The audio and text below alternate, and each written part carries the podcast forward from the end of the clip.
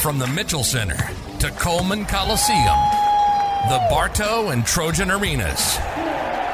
From Veterans Memorial Stadium to Legion Field to Hancock Whitney Stadium, with a combined 75 years of experience in the sports radio world, these guys have spent their professional lives roaming the stadiums and arenas that host your favorite teams. And now they invite you to join them inside the press box. Get ready for Chris Stewart, Throws it out. Norris left alone. Corner three. Bottom. Red. Smoking hot. JD Byers, Three step drop, steps up, looks, swatted down, set! Down he goes! Mike Grace, Curveball right back up the middle. They'll wave out and around third base. Slides into the dogs have won it. And the broadcasters, journalists, coaches, and game changers making today's news. They're all here inside the press box.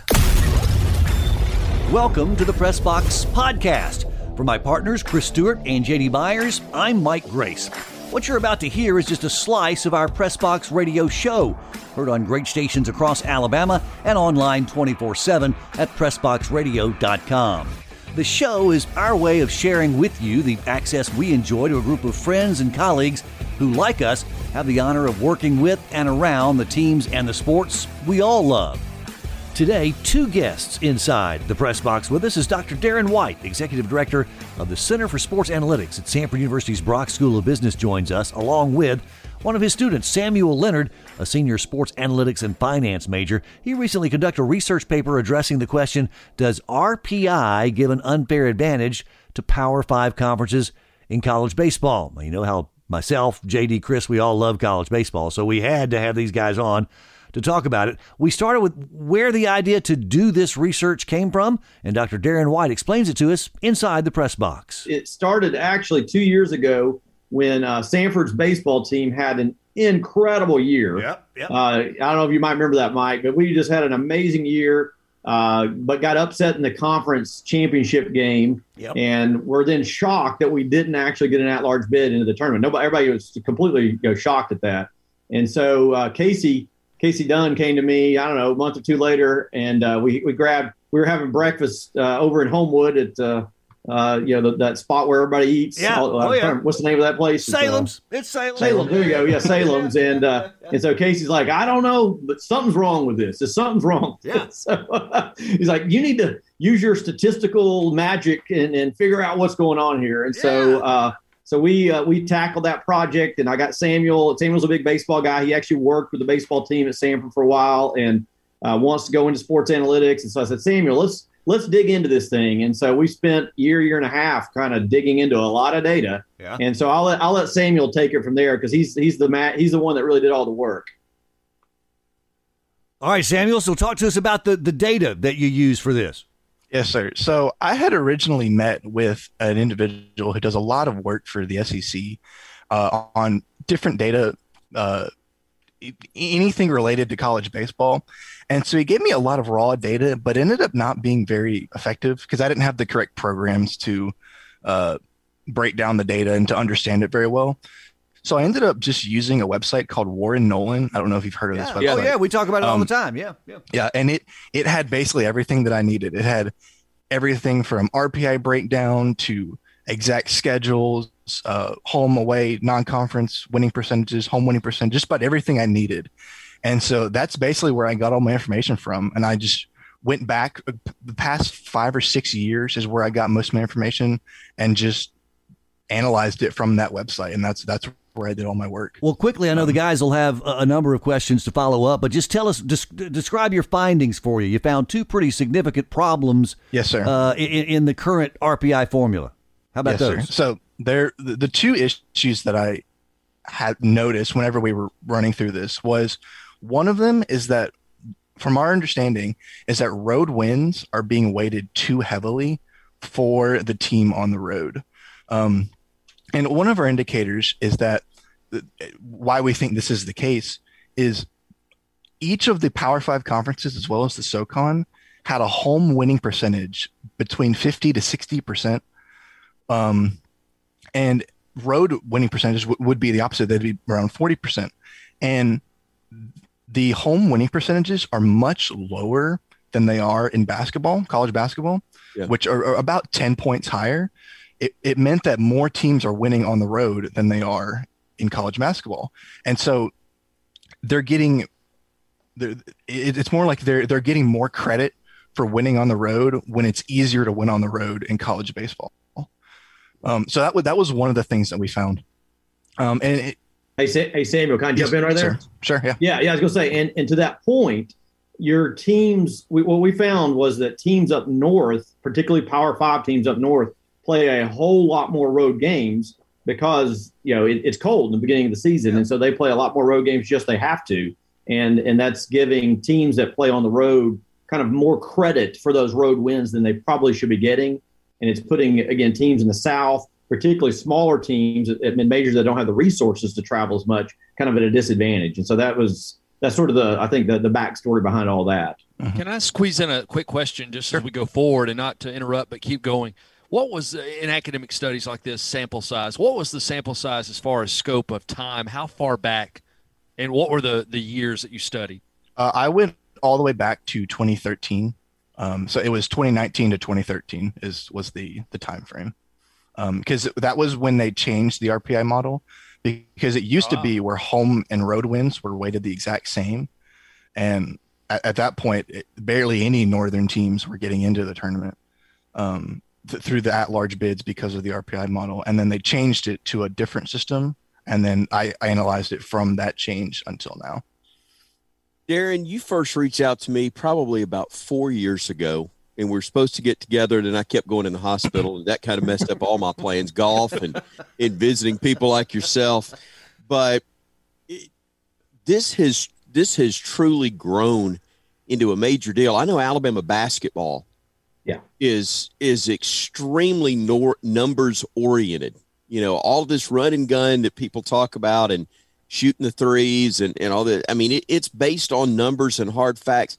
How much how much are you seeing your coaches beyond Casey, as you've already talked about, but your coaches on campus and other campuses reaching out to you to learn more about what you do, how you do it, and how they can incorporate it onto uh, or into their programs for their respective sports?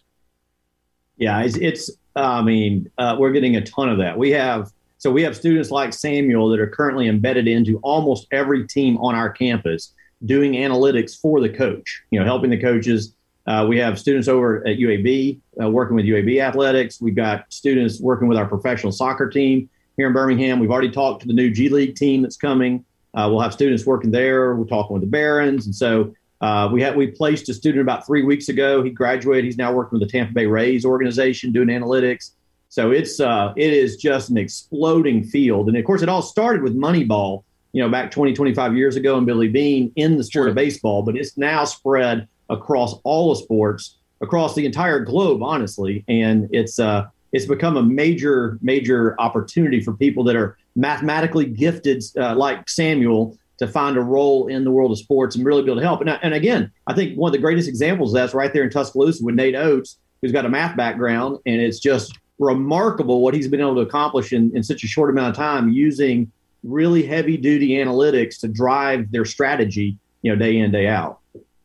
What you did here, uh, Samuel and, yes, and Dr. White, was this on an academic side a entire class independent project? Uh, was it just something you wanted to do on the side? Is it something that's, uh, uh you know, acad- academia says published, or will it be, or where does that stand? And, and T- did you get like a, a, an A in about 20 credit hours for it? so it, it, it was trying to help you. I was able to use it as an internship that I that I needed for one of my programs. So it wasn't oh. like I just did it and got yeah. nothing out of it, but also like I've gotten so much experience and uh, being able to publish my article and get a lot of traction from that. That even if I didn't get any class credit, I, I would do it again. So I know the article's only been out a couple of weeks. Um, is there, how do we get this information to the to the NCAA? And if if you had the opportunity, Samuel, what would your what would your recommendation be? How do we fix the current RPI model? Well, and that and that's where the, the I haven't figured it out yet because th- there's a couple of things that I'm speculating that we could fix. I don't know if it's actually going to work. For one thing, you could right now the way that the RPI equation is set up, it it calculates your uh, RPI based off of your winning percentage, your opponent's winning percentage, and your opponent's opponents. And your your opponent's winning percentage is weighted the most at 50%, and the other two are 25. And so one thought that I had would be maybe weighting them all equally instead of having that one be so much bigger than the others. I don't know if that would fix it. I haven't been able to run the numbers yet. Um, but that's one thought that I had.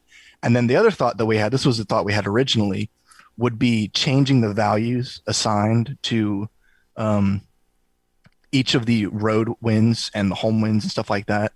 Because right now they're they're they're at a 1.3 and a 0.7, which basically if you win on the road you'll be getting 1.3 and if you lose on the road you'll be it'll be have a negative effect of 0.7 and so we had run numbers of changing that to like a 1.2.8 or so it it makes the road wins less so like losing at home doesn't hurt as much and winning on the road isn't as doesn't help you as much as it normally does because winning on the road is a little bit easier in baseball than it is in for say basketball. So those are the kind of two things that we had looked at whether it's going to fix it, we don't actually know. It, it, needs a lot more numbers run to kind of determine that. Uh, Does it? I, I want to just right there. I'm sorry to, to jump in. Okay. Yes, sir. You, and sometimes how it could play on a financial side and impact that if that's where you kind mm-hmm. of narrow the gap, so to speak. And you have a team like an LSU or an Ole Miss who buys as many games yep. at home, especially non-conference, as they can, yep. uh, and rarely won't travel. Period. Uh, yep you know, South Alabama, we get Auburn, Alabama, Mississippi State. They come here. LSU will not come. Ole Miss will not even play at all, mm-hmm. home or away. And I'm not saying anything uh, is weird there. No, you're but, not saying anything. Yeah. but if you buy all your home games, yeah.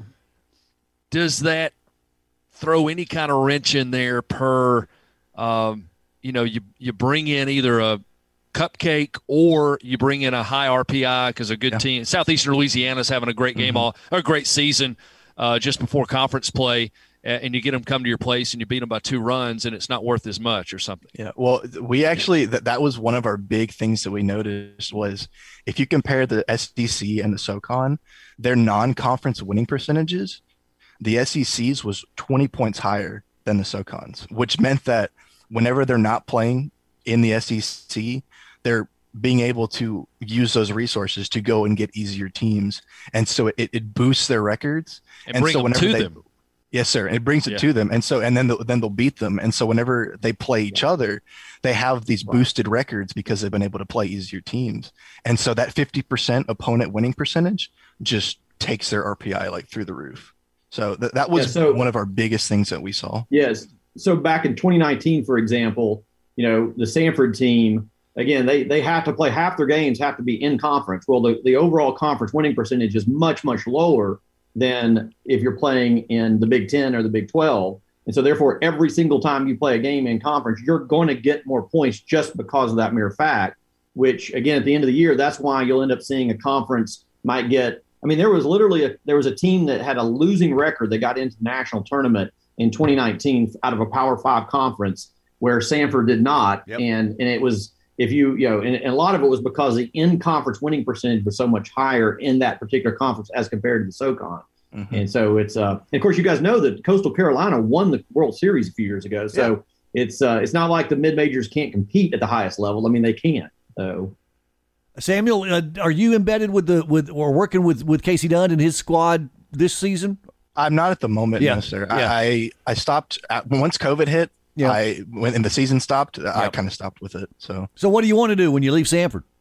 Uh, well, I'm hoping to do, do this for a professional organization, preferably the Red Sox, because I'm a huge Red Sox ah, fan. But, Sox but that requires yeah. moving to Massachusetts, so that's kind of a lot. But have you talked to them about moving to Birmingham? that's right. Yeah. I, I, wish. okay, I was just checking.